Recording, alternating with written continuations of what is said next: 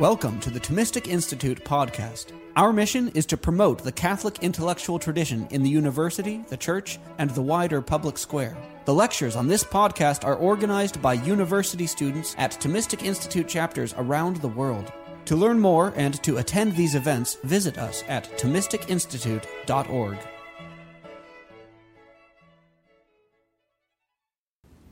Our Aquinas 101 program has reached 100,000 subscribers on YouTube. Will you help us reach more souls? Support our mission by sending a gift at thomisticinstitute.org slash keep the cameras rolling, no spaces. That's thomisticinstitute.org slash keep the cameras rolling. In the name of the Father, and of the Son, and of the Holy Spirit. All right, Dr. Gorman will introduce our last speaker for the conference. Last but not least, Joshua Hochschild is professor of philosophy and director of the Philosophy, Politics, and Economics program at Mount St. Mary's University in Maryland. His expertise in medieval logic has enabled him to write a book on medieval logic translate a book on medieval logic, a different book. and most recently, um, co edit a Festschrift um, for Gyula Klima entitled Metaphysics Through Semantics. That's not enough for you. Um, he's also um, published a book called A Mind at Peace Reclaiming an Ordered Soul in an Age of Distraction he's he he has even broader interests in um, social matters, and um, with that particularly in mind, um, I would like to introduce him to you as our speaker on the topic of social evil. Is that the right title? Yeah. Yeah, social evil.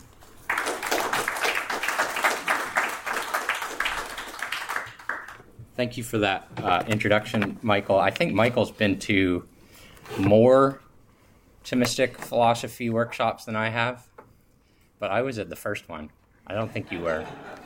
Um, 12 years ago, 2011. So I want to thank Michael, but I also want to thank uh, Charlie. That's where I met Charlie uh, first. Uh, 12 years ago, is he is he here? Uh, he's probably busy, like making sure that we don't have to worry about stuff. Um, Father Brent was at that first one. Um, Gyula Klima was at that first one. Um, two people that I, I know many people in this room will remember uh, fondly, two very holy priests who are no longer with us. Father Koterski uh, was at that first um, philosophy workshop, and um, Father Dewan was at that first philosophy workshop. Um, I, I was, um, I think, the most junior um, person on the, on the speakers list and felt very, very much out of place, but just in awe of the um, ambition of uh, starting something like this. It already, it, it, it, even though they didn't know for sure that there were going to be subsequent ones, the flyer said inaugural Thomistic philosophy workshop. This is the uh, optimism slash hope of of the Dominicans, uh, and it's been it's been really really impressive um, to see it grow. So I'm really really really grateful. Um, to be here and, and for all the people who've helped keep that um, that tradition alive. I also want to thank Father Ambrose. Um, I, I, I didn't ask him, and I won't ask him why he thought of me to do social evil. Um, I didn't I didn't ask for the topic. I didn't choose the title. Uh, I didn't choose the punctuation of the title. Um, but I think it's perfect. So I'm very grateful for it. So I can thank Father Ambrose for all of that. Um, how many times have we talked about social evil this weekend? Uh, it hasn't come up, right? All the other topics probably were discussed in multiple uh, guilt, punishment, uh, sin, vice. Those were those those were not isolated to even just one session. They they there a lot of cross fertilization between all of these topics. Uh, I guess there was a little bit of talk today about the common good and and with some stretches, you could probably say that that's uh, related to uh, the topic of social evil. But my guess is that there are even some people here who who um, started a few minutes ago um, already like prepared to be a little defensive and suspicious, right? Like you might have added more question marks after the title. Is there such a thing as social evil? Um, is that what the question mark is supposed to signify? Um, uh, on the face of it, it's not a, an obvious topic for any kind of philosophy conference. I mean, the phrase doesn't appear in Aquinas. It's not Aquinas' stuff. So, so if, if we were just going to do the format that's very typical of this, like, let me share with you what Aquinas has to say about social evil, we could be done, right?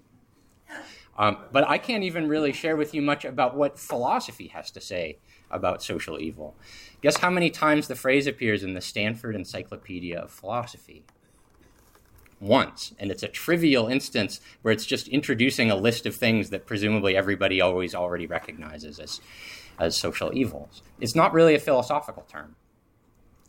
Um, so I have to do something different to talk for 45 minutes or so about social evil from a Thomistic perspective um, we could we could think of some questions right that, that would motivate this right um, obviously we're not so superficial as to just say oh well the term isn't in aquinas. He has nothing to say say about it. We, we could ask what what do we signify when we talk even casually outside of say a philosophical context about social evil? And what does aquinas have to say about that?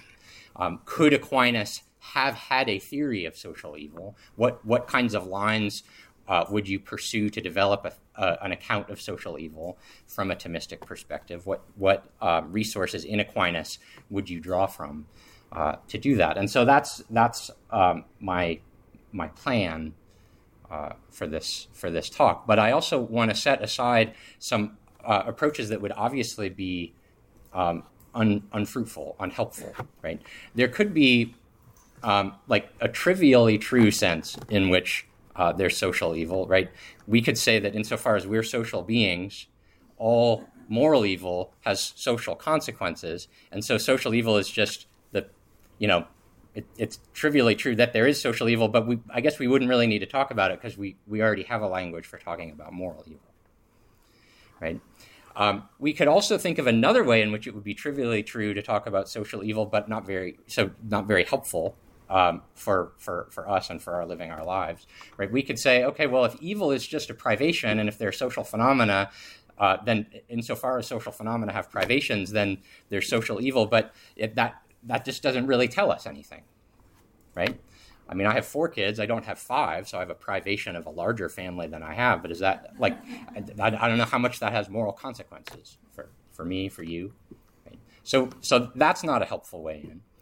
Um, I'm going to start with a, a, an ontology of social evil or a sketch of an ontology of social evil to kind of get that out of the way. But I actually think there are practical questions, and so I want I want to do uh, after after describing um, a kind of ontology of social evil. I'm going to I'm to try to um, uh, shine some light on the path that would lead the idea of social evil back to sources in Aquinas, um, and and so suggest a kind of line of inquiry that could be pursued in more depth about how a, a Thomist can legitimately talk about social evil in a way that connects with the other things that we've been discussing um, this uh, this weekend together. Um, so, so a brief ontology of social evil. And here's a question that I'm not going to address directly that, that you might think is the chief question of social evil, right? Um, are there are there um, social agents? Is there such a thing as a, a morally responsible social entity? Um, a, a, corporate personality is the legal way of talking about that, or collective uh, moral agency, collective personality. Um, sometimes that would be raised in the context of the question: Is can there be such a thing as collective guilt? Um, there's actually a lot of um, literature about that, both legal philosophy and and, um, and moral philosophy. Um, and and although the bulk of the uh, arguments I think are against there being uh, um, a, a, kind of collective moral agency that's not reducible to uh, the the moral agency of individual persons. Um, I think there's there's reason to think uh, that it's not quite so easy. Um, just in biblical language, it does not seem like God hesitates to punish peoples, cities, families, even all of us collectively as human beings. Um, and I think it's come up in a couple of talks. Um, there's a passage when Aquinas is describing uh, original sin. Um, his account of it is basically um, a, an account of collective guilt. How you can be guilty f- of something insofar as you're a member of a community that is guilty of something, and the community is, is actually primarily guilty, and you're guilty through in and through your membership in that community.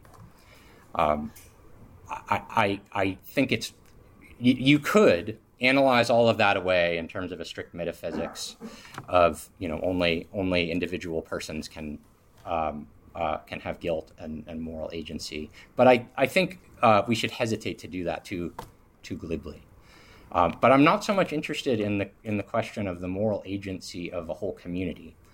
I'm more interested in the question of the moral significance of uh, social phenomena in general, social phenomena that may include communities, um, but don't have to be limited to communities.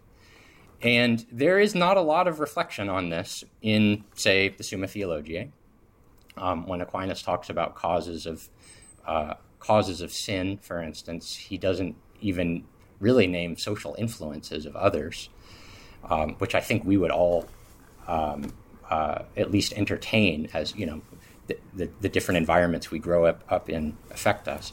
I think if you go back earlier than Aquinas, it actually becomes more obvious that social phenomena have uh, moral consequences. So if you look at the Republic, apparently to Plato, it was more obvious that social phenomena have moral consequences than that parts of the soul have moral significance.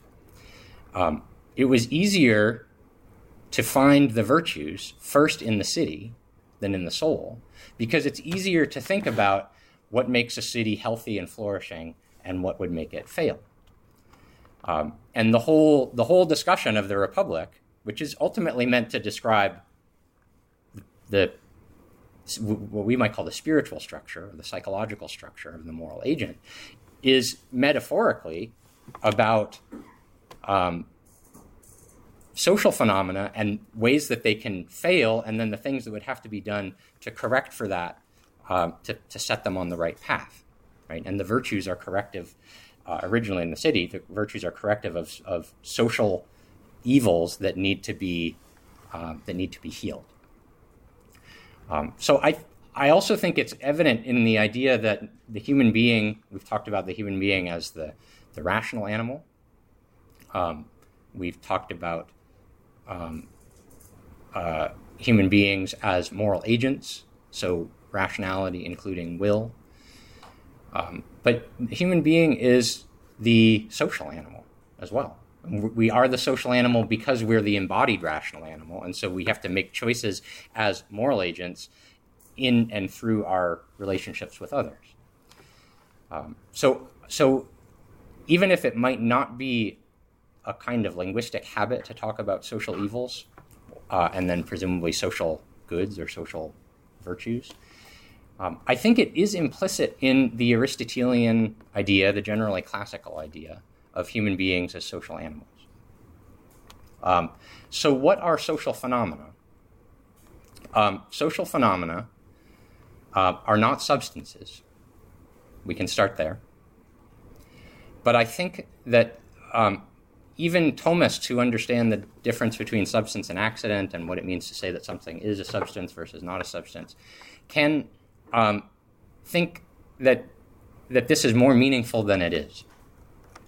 Uh, to say that something is not a substance, to say that uh, insofar as it is, it has it has an accidental uh, being, it has an accidental unity, um, does not imply that it's not real.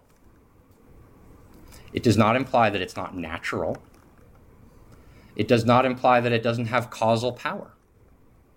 Plenty of accidents are real and natural and have causal power.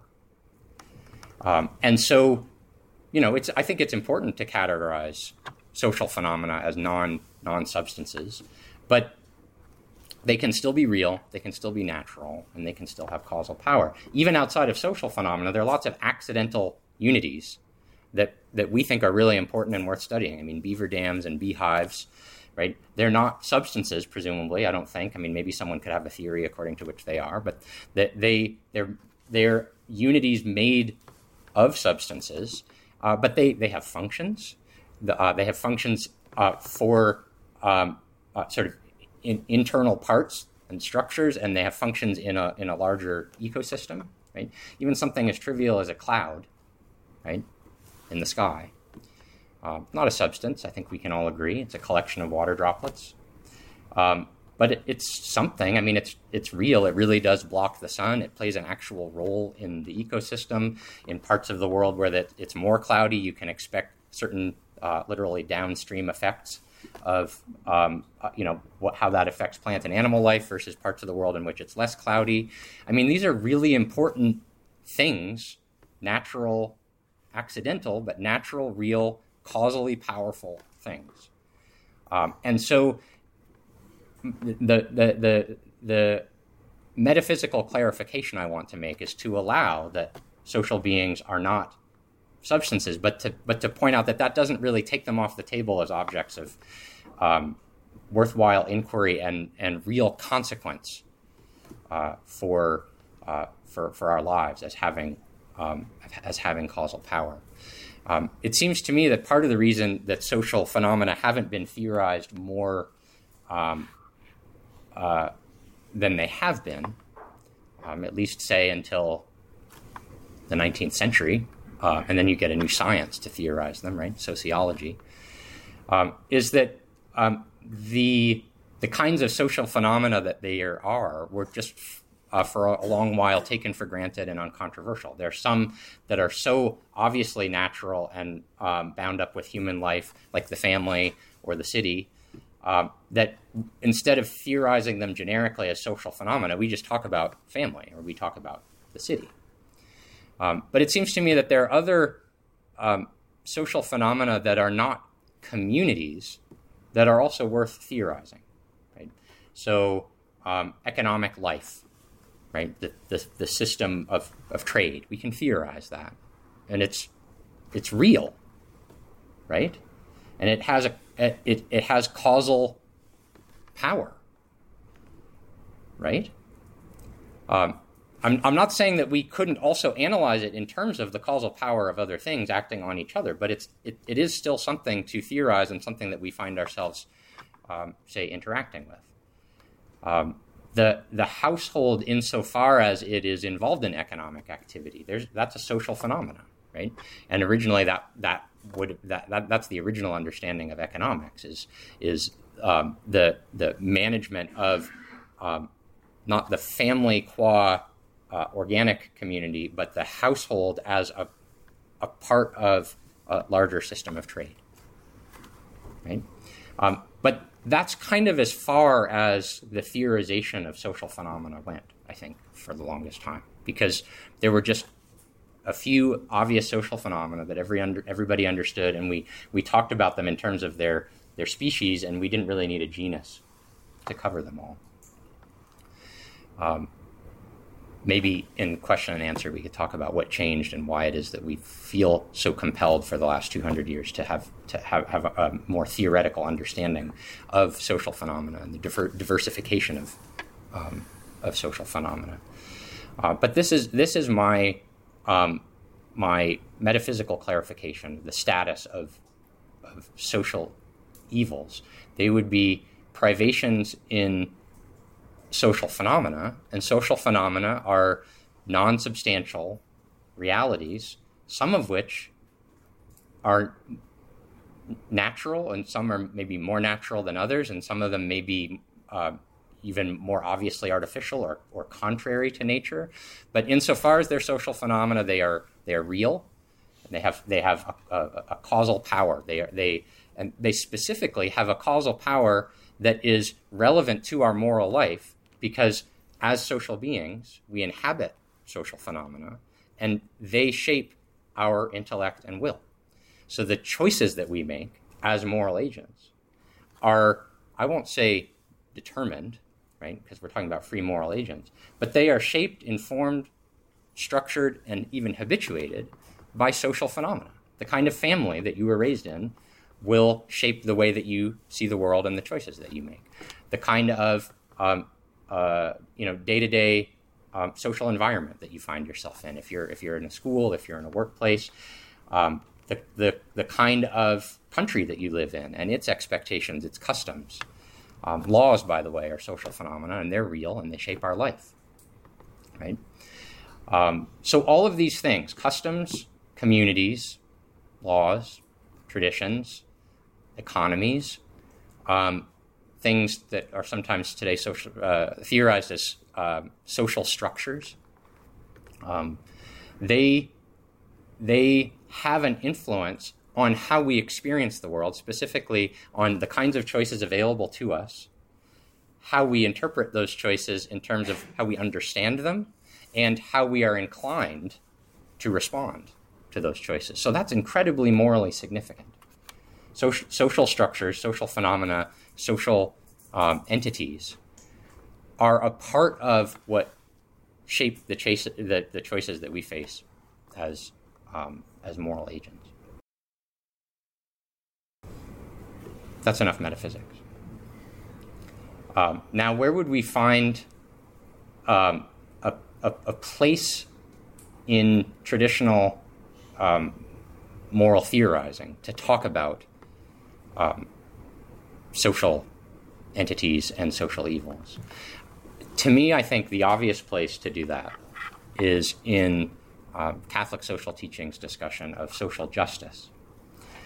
Um, and I, I'm sort of interested to know what just flashed through everybody's mind when I said social justice, because some of you people, some some of you know uh, what I mean when I say that that's a part of Catholic social teaching, and some of you are very suspicious and wonder if it really is. Um, and uh, there's good reason to be suspicious of it. Um, but as a matter of fact, the term social justice comes from Catholic social theorists. As far as I know, it, it's mainly attributed to an Italian uh, legal theorist, Taparelli. Um, and from there, um, sort of made its way to Leo XIII and was first used in a papal encyclical in 1931, Quadragesimo Anno, by Pius XI. Um, and, um, you know, after World War II, things got funky, and I think it's kind of a relic of the Cold War that um, Catholics became suspicious of the idea of social justice, or at least some Catholics did become suspicious of the idea of social justice. Um, but there is an authentically Catholic understanding of social justice, and um, and I think it can be made sense of in terms of the, the traditional Aristotelian classifications of types of justice. Uh, this came up, I think, on the first day of the conference. So I'm going to briefly describe um, what Aristotle says about about um, three kinds of justice. Aristotle says there's two particular kinds of justice. Um, one is commutative justice, and commutative justice has to do with relations between members of a community, how they treat each other, whether they're treating each other fairly, um, whether they're rendering to each other what is their due. That's commutative justice. Another kind of particular justice or specific justice that Aristotle talks about and, and Aquinas is distributive justice. And distributive justice has to do with how uh, the authority that has responsibility for goods within a community shares those goods among members of the community. So, where for commutative justice, I did this side to side gesture with my hands, right, between members of a community. For distributive justice, I'm doing something kind of top down, right? It's about how, how will the, the community distribute to its members uh, different different goods, different resources, different different things. They, they can be literally material resources, but they could also be um, uh, other kinds of social resources. It could be like distributing rights, distri- distributing certain opportunities for uh, exercising um, uh, legal functions. Um, so those are the two kinds of, of um, particular justice, commutative justice and distributive justice. The other kind of justice, Aristotle and Aquinas called general justice. Um, and in, in, in a certain sense, general justice is um, the same thing as all of virtue. It's like everybody doing what they're supposed to do. But when I, when I refer to legal justice, I'm going to make this hand gesture. I'm going to move from the bottom up. Legal justice is all the members of the community fully sharing in the work of pursuing the common good together. Right? So I, I want to kind of gathering and lifting motion with my hands. Right? Legal justice is legal justice because it means that everybody is being united to the common good under the the rule that orders things to the common good, which is the law. Right? So not necessarily literally the, the written positive law of, of that particular community, but it, it would include the natural law, it would include everything that determines how people should behave uh, as members of this community. So legal justice encompasses commutative justice and distributive justice. And these are important logical distinctions, but in practice, it can be very, very difficult to isolate an instance where you're only dealing with one, right? Your neighbor um, cheats you, um, and, and so you want the contract enforced. It sounds like primarily an issue of commutative justice, but if you know if you can't solve it between yourselves and you actually have to go to court, um, you're you're kind of appealing uh, to the, the, the public authority to um, distribute things differently, and that's already that that is that is possible, right? There's a courthouse for you to go to because uh, members of the community have been paying their taxes and and doing other things mostly right, except for your neighbor who's a uh, cheat, right? Um, and and so by participating in the common good, the authority has available certain resources that include being able to fund the courthouse so that the law between so and that's a very simple case, right? That's just one dispute between you and your neighbor, and all of a sudden we have all three involved. So I'm not trying to say that you can always isolate one form of justice from another, but it's an important logical distinction. And I think it's an important logical distinction for clarifying the sense in which social justice can be a Catholic concept. If, if you're suspicious of it, um, if you're like Jordan Peterson, who recently criticized Pope Francis, uh, uh, uh, saying that social justice is not a Christian concept, um, and actually, you know, we all know what he means, but social justice is an analogical term, and maybe Pope Francis doesn't use it the same way that, that um, uh, Jordan Peterson uses it. Um, the, if you're suspicious of the idea of social justice, the kind of social justice that Jordan Peterson probably had in mind, it's primarily because I think popular, journalistic, secular terms imply that social justice is primarily about distributive justice. That, that's when, when you're complaining about a social injustice, you're saying some people don't have their fair share. We need to ask some authority to step in and redistribute things. Right? Um, that could be true. That could be part of establishing social justice, that we need an authority to make things right. But in the Catholic sense, social justice is primarily legal justice. Social justice isn't a policy arranged from the top down. Social justice isn't an enforcement of, you know, um, uh, how one part of society will relate to another part of society. Social justice is a is the unifying force by which all members fully participate and actively share in pursuing the common good together. Um, I think that's a really important clarification. It also means that appealing to social justice while it is authentically Catholic, authentically Christian, um, it also doesn't uh, necessarily tell you a lot of useful things about how to solve a, a particular social injustice in this one particular case or other.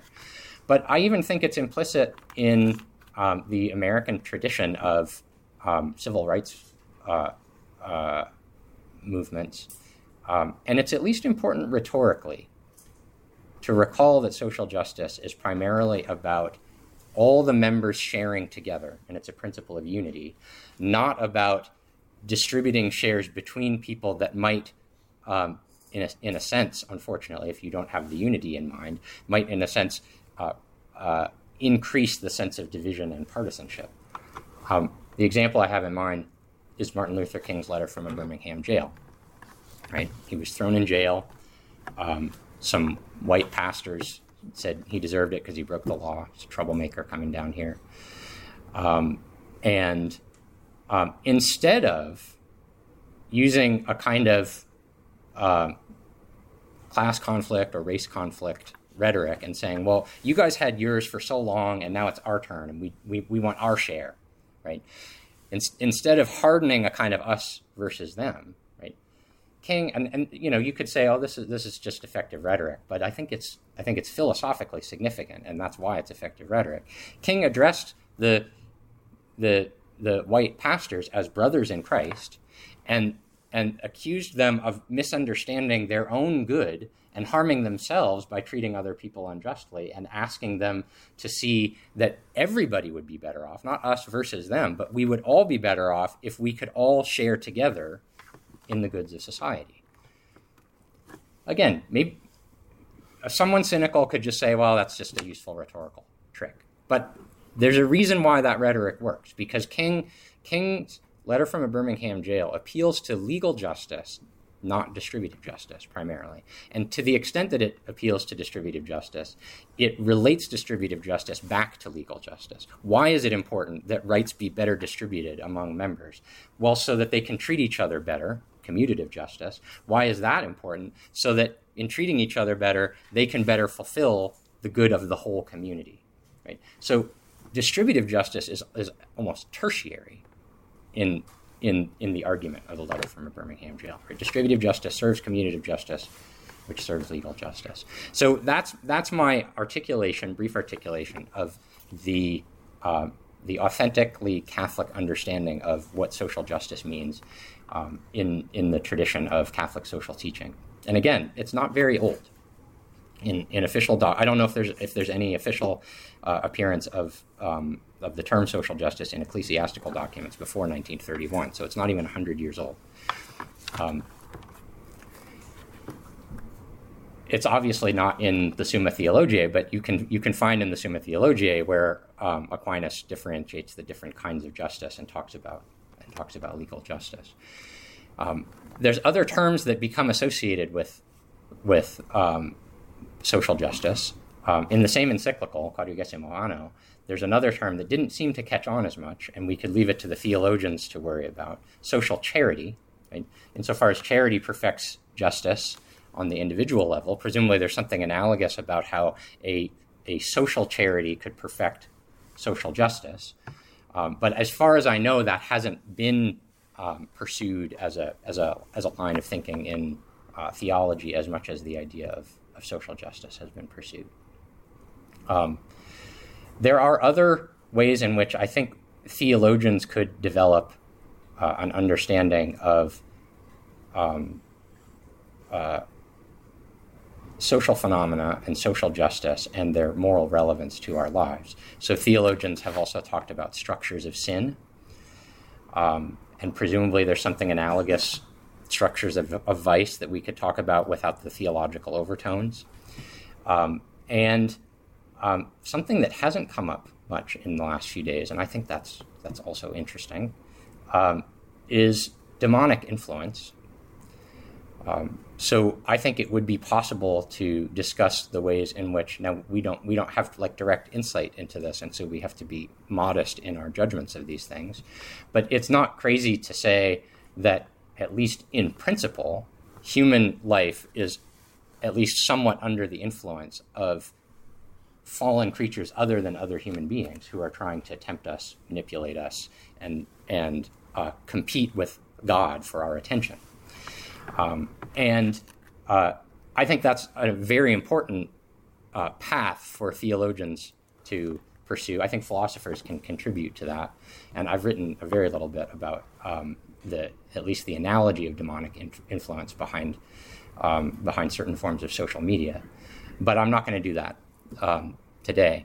Where I would look in Aquinas to develop a kind of ethics of social evil is in his discussion of prudence. Um, in, in the um, second part of the second part, um, at the beginning of the discussion of prudence, Aquinas describes different ways in which you can sort of divide or subdivide prudence. And um, he says uh, that that uh, one of the ways of dividing it is into its subjective parts, and basically this is dividing a genus into species. So there's different kinds of prudence, he says, um, and there's there's personal prudence, there's um, political prudence, which is the prudence of someone insofar as they're a citizen. Um, there is regnative prudence, he calls it, which is the prudence of someone insofar as they have charge of a community, so it'd be the, the prudence of the sovereign as opposed to the prudence of the subject. And then there's military prudence, the prudence of someone insofar as they are executing war. I don't think this is meant to be an exhaustive list. Um, I read somewhere, and I forgot where Aquinas got this this classification from, but I think that Aquinas uh, had a source and and felt like he needed to defer to this as as something that people talked about these four kinds of prudence. Um, but um, elsewhere, it, it seems to me obvious that Aquinas believes that the reason you can classify them into those four types is because you can always classify prudence according to the good towards which it is helping to judge what actions should be ordered towards, and those are those are four sort of obvious social contexts in which prudence has to exercise itself. Right in your own personal life, you have to exercise prudence. As a member of a community, a citizen, you have to exercise prudence, political prudence. If you happen to find yourself with authority in a community, you have to exercise prudence in a different way. That's regnative prudence. And if you are in conflict, if you're at war, you have to exercise uh, another kind of prudence. Um, now they're all species of prudence, so they're, it's not they're not analogically like stretched forms of prudence. They're, they all come under the heading of prudence. And what does prudence do? Prudence helps you size up the salient um, uh, circumstances of your particular situation. It it helps you size up what available actions there are to you in that situation. It helps you size up how those actions fall under precepts, under laws, moral a, a moral order that that that would or would not order those actions towards towards the good. It does all of those things, right? Uh, and it also orients you to want to order your actions towards the authentic good, right? So prudence is not just cleverness; it's not just uh, um, uh, the facility at calculating means towards an end. So prudence is is a, an incredibly important intellectual virtue, and it involves discerning how to fulfill the good here and now. So if there's such a thing as social phenomena that have relevance to the choices we make, and that even have the power to shape the choices that we make um, not just the communities that we are members of, but the systems of those communities, the customs and laws, the social, the, the, the, the structures, the patterns of behavior. Every, every form of social phenomena would be relevant to prudence right? Even even personal prudence, just living in your own personal life. Like you should be aware of how your personal life so far has been shaped by social structures and is making certain things appear more salient to you and less things appear more salient to you, and making it easier or harder for you to discern the ways in which the choices available to you fall under certain natural law precepts, et cetera, et cetera, et cetera. So if if one were to develop a an, a sort of ethics of social phenomena and and and a, how, how to how to make sense of and evaluate social evil in a Thomistic way. I think you would do it under under the notion of prudence and take a lead from Aquinas, uh, discerning that prudence takes on different forms depending on the kind of community and the and the purpose and function of that community and the role that you play in that community finds itself. If we if we do that, and about how much time do I have left? You have 15 minutes. Okay. If we do that, it seems to me that we would classify, we could classify social evils in a number of different ways. Um, I've already suggested, you know, we can classify social entities in terms of, of communities and in terms of parts of communities or maybe systems that inter, interweave different kinds of communities. But um, another way I think that you could classify social evils is according to what way in which they threaten um, the, the discernment of justice. So some social evils are simply a direct threat, say, to distributive justice. These are probably the easiest ones for us to discern, and we get our backs up when things aren't fair, right? Um, a social evil would be some social phenomena that prevents things from being properly distributed to members of the community. Um, I think that there's good reason to believe that, that there is such a thing, say, as structural racism.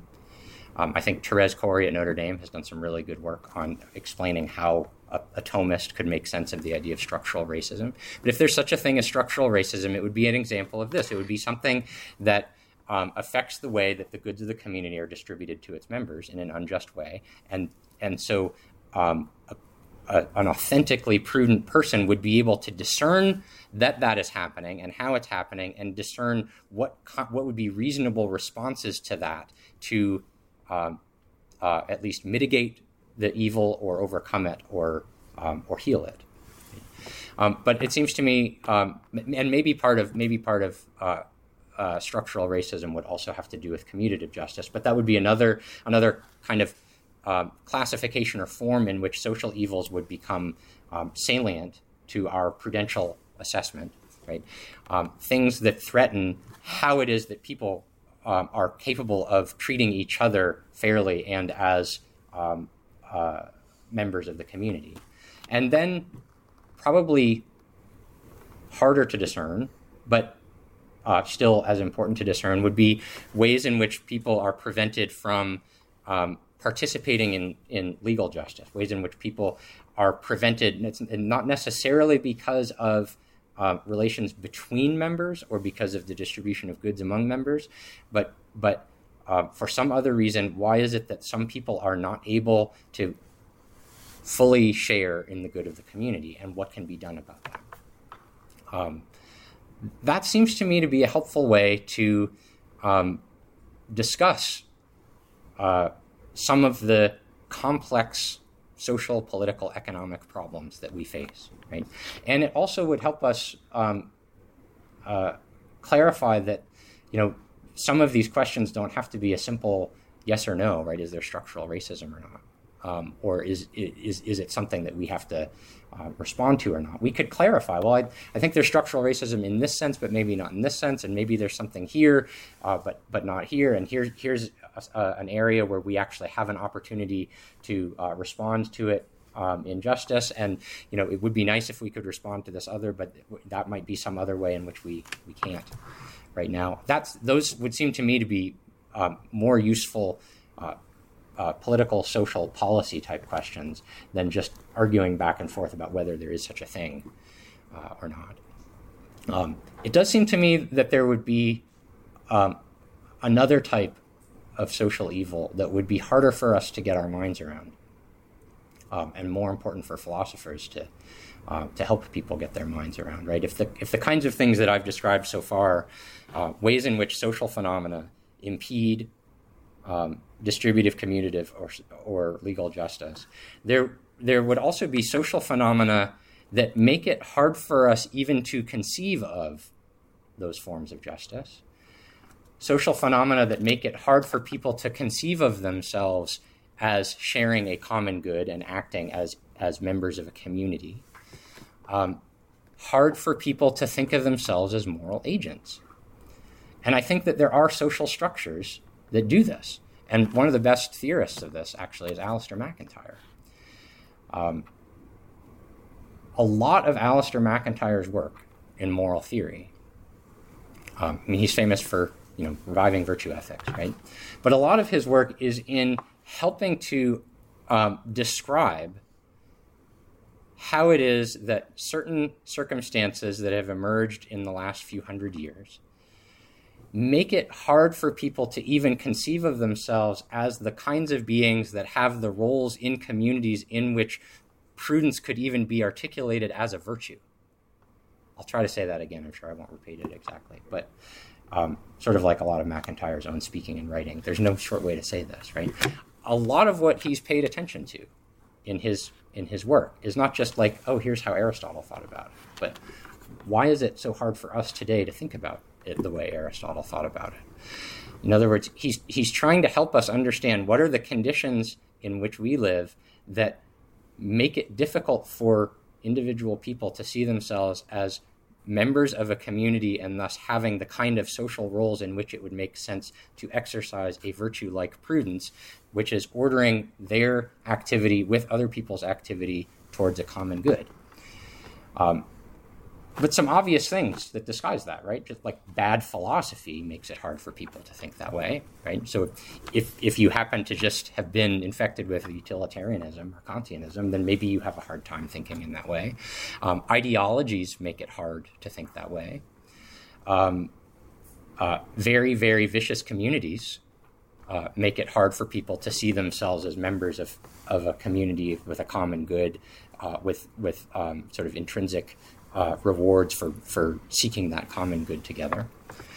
Um, in an odd way, certain technological developments make it hard for people to think of themselves that way, right? I'm not saying that technology is evil, but technology has a way of reshaping patterns of behavior so that people can even have kind of hidden from this, themselves the fact that they are responsible moral agents and should take more, more of a sense of responsibility for the choices that they're making.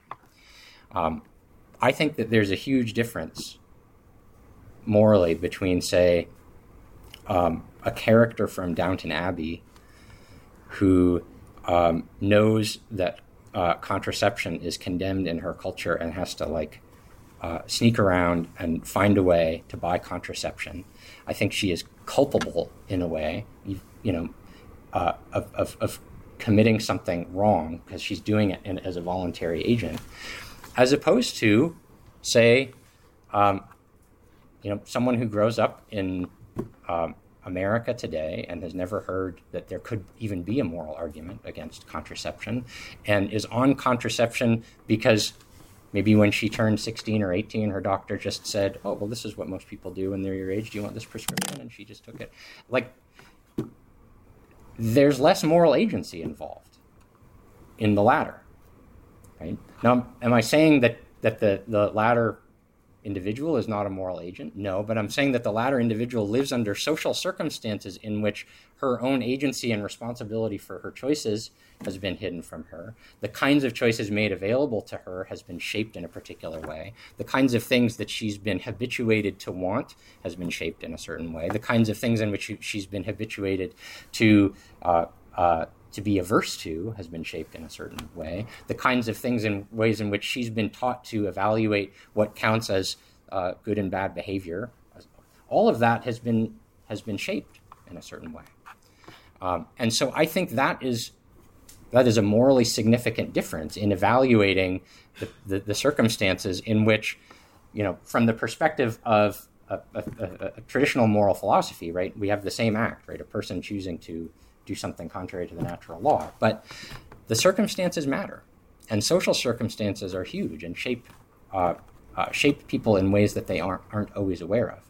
So it seems to me that a really big part of um, theorizing social evil would not simply be recognizing the, the kind of um, what I was calling the, the normal or ordinary ways in which social phenomena impede the realization of justice and and uh, the discernment of of uh, authentic prudent action, but the extraordinary ways in which all the kinds of things I've just been saying for 40 minutes or so don't even make sense to most people. Like they couldn't they couldn't even um, conceptualize what it would be to think of themselves as responsible moral agents who have have uh, an intellect and a will that are ordered to um, to discern and pursue the good in their lives along with others, and that there's better and worse ways to do that. Um, in other words, the perhaps the greatest social evil uh, that we have to take account of is the the obscuring of practical reason itself. Uh, the social conditions in which it is difficult for most people to take seriously the, the very basic kind of um, moral reasoning that um, that, that a, a Thomist takes for granted and assumes in healthy, natural, normal societies, everybody is just doing always, everywhere, all the time. And I'll end it with that. Thank you.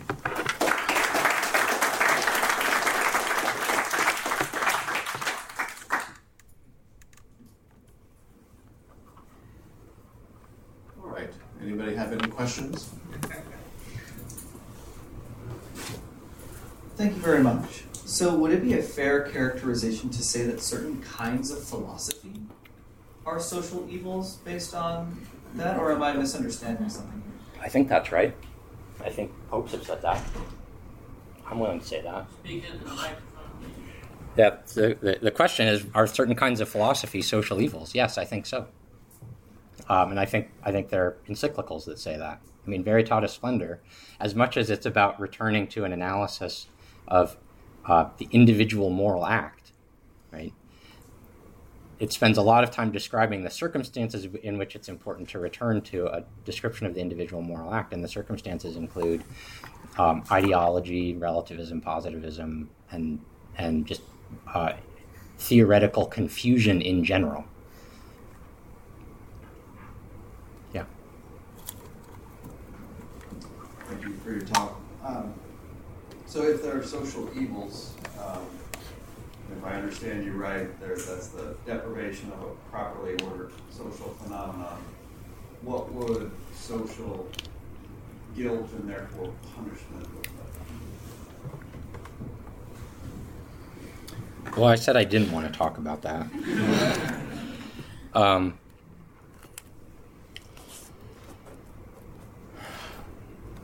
I think there's there's both uh, a, a, kind of intuitive, natural sense, though, in which we we accept some idea of corporate guilt, and also an important theological sense in which that's become um, an important way of understanding Christian teaching. Um, you know, a, a, a, company that cheats its customers, that might be due just to sort of one rogue um, employee, but the company itself might be held responsible for that. And members, other other members of of the uh, the company, might might find themselves like bearing some of the responsibility, some of the guilt of what the of what the company did. Um, a, uh, you know, a family might hold a grudge against another family for many generations. But you know, we could argue about whether that's totally reasonable, but it's it's very human. We, we do think that way. Um, and as I as I suggested very briefly, it seems to me the idea of original sin um, is that, um, I mean, we didn't eat the apple, but we're paying the penalty. As, as children, as, as members of that family, the human family, we are all in it together. Um, uh, thank you so much. Um, do you think that uh, passages from Summa on unjust law can aid uh, our understanding of social evil in any way? I do. I mean, I, I, an unjust law is a law that is is um, deficient in some way as to the, the, the, purpose. It's, it's failing to fulfill the, the, the, the full essence of, of a law. Um, and a law is a social phenomenon. So that that is probably that might be the place where it is most um, uh, the, the, the, the, notion of a social phenomena that uh, can be evaluated in terms of good or evil is, is, is probably most articulated in that section.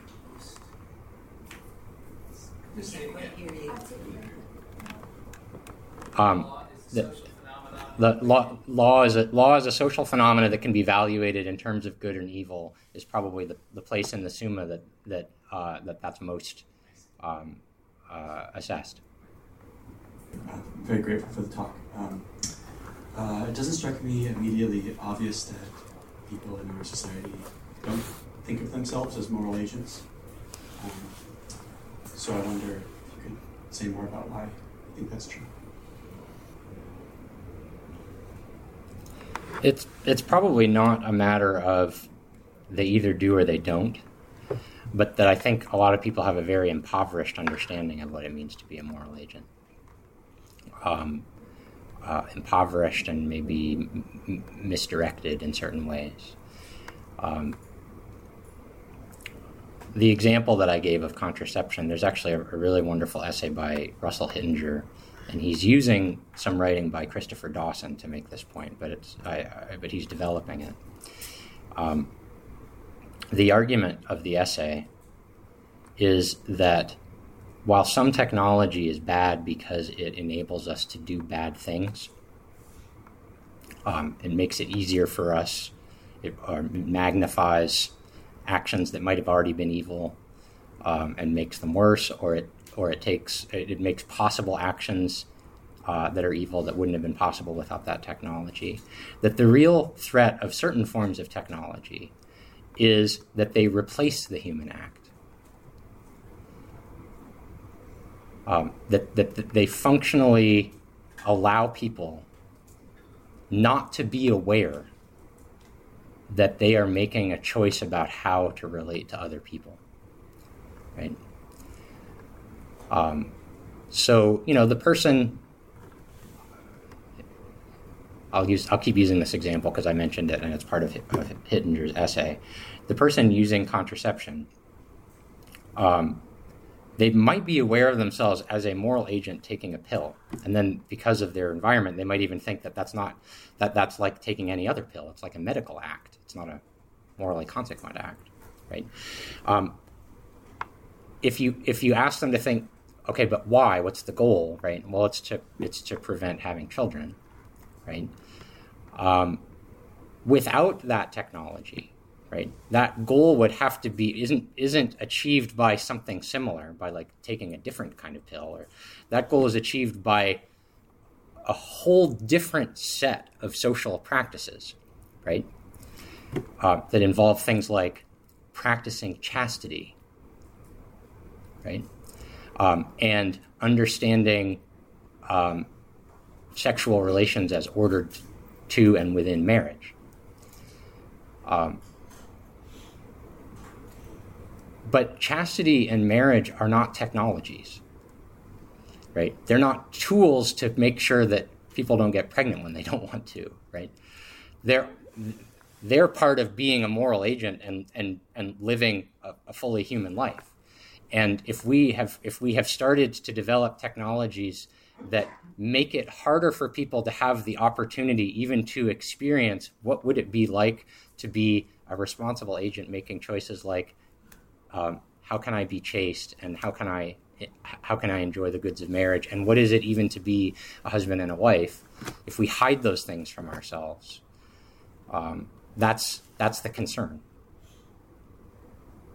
And that's just one one small example I, I, I find it, it quite plausible, you know, what you've said about social conditions that make it difficult for us to engage in certain kinds of prudential reasoning. And I take that, you know, MacIntyre's point about some of this quite important. I'm just I'm curious how far you think that goes, and, and this is why. I, so a couple of months ago, I heard a theologian give a lecture in which he kind of concluded by saying and he was, he was criticizing modern contemporary social and political practices, institutions and practices, in particular liberalism and all that kind of goes along with that. And he concluded by saying, We can't be Catholics. It's simply not possible for people who live in these social and political institutions to be Catholic in the way that we're supposed to be. Now, that would be to take this very far indeed Right. Um, so I'm just kind of curious as to how far you think it goes or could go. Well, I, I, that sounds like farther than I would go. Um, but you know, I I don't think we're in Brave New World yet. But I think there's reasons why Brave New World is a is a compelling, scary story because it, it, it looks like it it's just farther down the path of a certain trajectory right? And a big part of Brave New World is disguising from people that they are moral agents, right? If you start to feel guilty, right, that is that is a psychological problem, not a moral signal, right? And you should take a pill and remove the guilt, right? If if you start to do something like appreciate beauty, then you've been poorly conditioned, and you have to you have to be retrained so that you, you know, uh, if you haven't learned that concepts like motherhood are are profane and embarrassing, right? Then you. So Brave New World is is um, fiction, thankfully, in which people really have been systematically hidden from their own moral agency, and in that world, to be a moral agent, you, you have to step outside of that system, right? You're either grow up on the reservation like John, or if you're brought back into the world, you can't you can't survive there. It's too oppressive. I don't think we're there yet, but I do think that on on a on a daily level, um, not just Catholics, but just uh, old-fashioned Aristotelians have to be constantly asking themselves, you know, not just what, what what's the best choice available to me here and now, but how much peace can I make with the kinds of choices that are presented to me, and what could I do in the long term to change the trajectory so that in the future there are better choices available to, to future generations. I do think that that's um, that's part of the situation of um, uh, a, a, modern Catholic.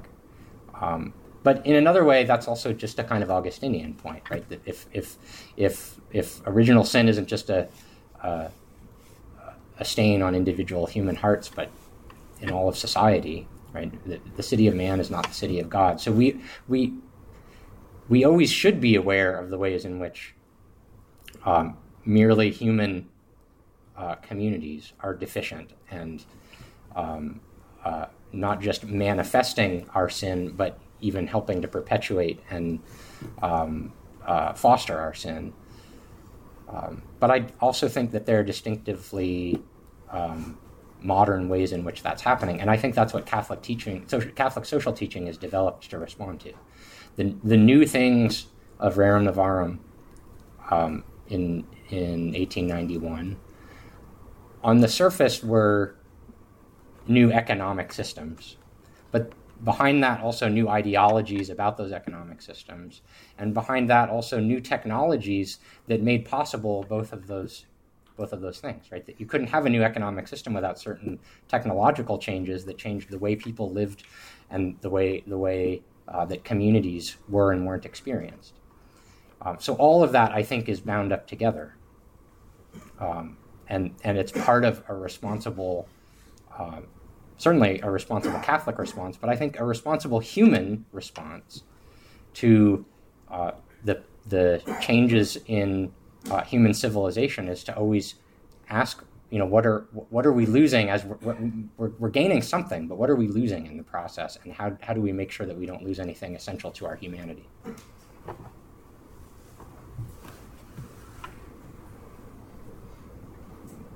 Thank you, President. Talk very illuminating.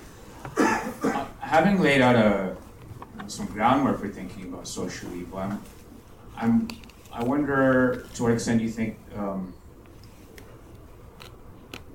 arguments of natural justice only get us so far.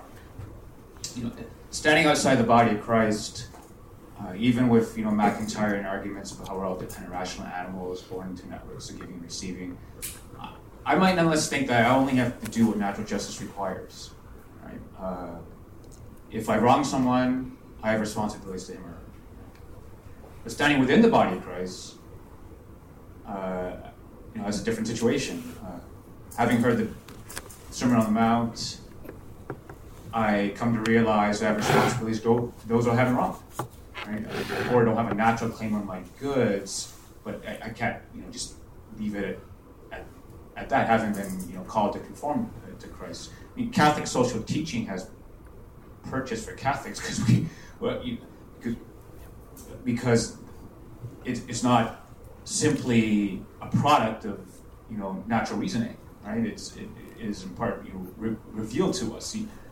And I, I think you can only recognize certain social evils under grace. Would you agree with that? Uh, probably, but we might want to talk about specific ones. Um, I mean, I, I, certainly agree that um, the aid of grace uh, illuminates a lot more uh, than, than natural reason. But in principle, natural reason can discern quite a lot. And honestly, most of Catholic social teaching is natural reason. Um, it, it's also biblical. But I mean, the principle of subsidiarity, the principle of solidarity, those are natural law principles. The idea of, com- of the common good, that's a natural law principle. Um, the the idea that we are all, um, in principle, members of a community. Now, I think it's very hard, but not impossible. I mean, the Stoics did it, to think of all human beings as part of a community. it's easier if you also think that we're all children of, of, of God and that God has providence over us, right? So, yeah, the Christian perspective, and in fact, I would say also any religious perspective, adds help to seeing human beings as members of a community that, that um, need to live well together. But um, I do think that in principle, a lot of the truths of Catholic social teaching, most of the truths of Catholic social teaching, are philosophical truths and not theological ones. Hi, thank you for the talk. Um, kind of in line with that, um, and your first point about kind of a misunderstanding when using the term social justice. Um, I was wondering what your thoughts are about when evils are perceived as justice by the masses. Um, per se, like your example with birth control. I mean, that's it's given out like candy. Um, and but we all, well, I don't know if we all, but I mean, I think uh, a lot of people here recognize that as an evil um, or something that definitely shouldn't be encouraged. While I think if I asked any random person at my college, they probably would say that um, justice would be giving women easier access yeah. to that. Um, so I was wondering what you think we should do about the terminology, um, or just any thoughts on this issue in general. More Thomistic Institute chapters, I guess, so people learn how to how to talk about justice. I mean, th- this is this is a part of what I mean by the confusion. Um, everybody uses the word justice, but we clearly aren't meaning the same things by it. Um, and um, even if everybody meant by justice something about the common good, not everybody has the same understanding of what the common good is. Um, even if everybody has an understanding that the common good would fulfill human persons as persons, not everybody has the, con- same conception of what a human person is and what it is to be fulfilled. Um, this is, I mean, th- this is why MacIntyre spends so much time exploring um, the the ways in which different kinds of moral discourse seem incommensurable with each other and incoherent, um, and not only foster certain patterns of living, but themselves are only make sense within certain patterns of living, right? So, you know, you you could say. Um, uh, Nietzsche produces a kind of nihilism or atheism, or you could just say Nietzsche reflects it. Like you don't get Nietzsche until you have a certain um, uh, cultural development in which Nietzsche could make sense, or you don't get Hume in, until you have a certain cultural development in which Hume could make sense. Um, I think MacIntyre is entirely right about that. So, your, to your question, how do you respond to that? There, it, it, it's both. It's both um, theoretical and practical demand.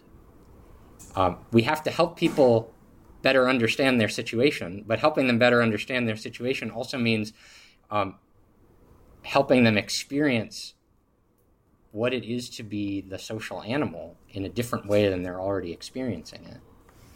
Um, and that might mean um, we ourselves have to make choices about how we relate to those people so that they can experience um, what it is to have a common good with others and what it is to, to experience the intrinsic goods of distinctively human activity. And you know, I just described that on such a general level that it's totally useless to you because you don't you you don't you don't know how to use that to go back to your friends on campus. I don't either. And every and that that's that's in one way though I think that is the challenge of the so-called new evangelism. Right? The new evangelism is making truths known to people but not not assuming that it's a matter of, of argument purely. We'll, we'll use arguments, but it's also about finding the rhetorical ways in which it's possible to help people see truths that have been systematically hidden from them so far. Hi, I was just wondering if you could say a little bit more about what you think uh, systemic racism might be. Um, so this was very insightful talk, and that's a very sort of like hot button issue. And so it'd be nice to begin to think a little bit about what a helpful way to think about that might be. Yeah, I mean, I I, I would really recommend you um, look up Thérèse Cory's um, discussion of it. It's not an academic paper, although it has has some footnotes. It's on public discourse, um, and and it's part of a lecture that you can also watch on YouTube.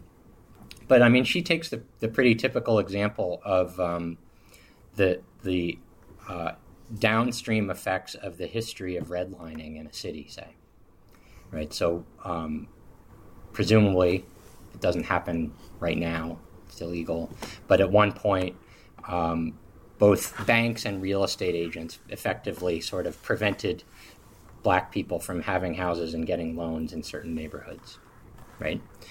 Um, and you know that itself was presumably a manifestation of previous a previous history of um, unjust relations um, in the United States. But even just taking that, um, that happened for long enough that it has, you know, it meant that um, in those cities and in general, right, uh, white people were able to accrue wealth at a different rate than black people. So if, if they were already at a disadvantage, um, black people, you know, are, have had that advantage, uh, disadvantage uh, exaggerated over time.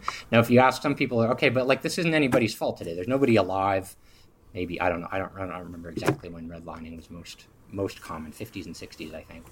Um, maybe there are still some people alive who are doing that, but like nobody in the room is guilty of that right? But but maybe if you live in the city, it would actually help you understand why it is that maybe there is uh, a sense of um, resentment in one community, or why it is that this community might suffer some um, some uh, social deprivations that that another community doesn't, and think I'm not saying it's an obvious solution. Like I don't know, I don't, I don't claim to know what to do about it. But presumably, members of the city should be thinking over time: how could what what steps could we take to somehow restore a sense of um, commutative justice between members of the community, distributive justice um, ab- about the goods and resources of the community.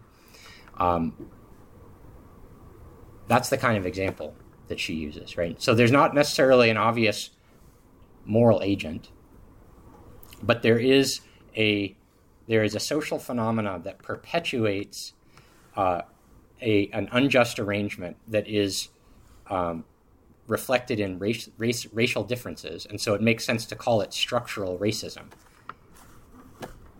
I, I think that's pretty uncontroversial, right? Therese Therese Cory, T H E R E S E, and her last name is C O R Y.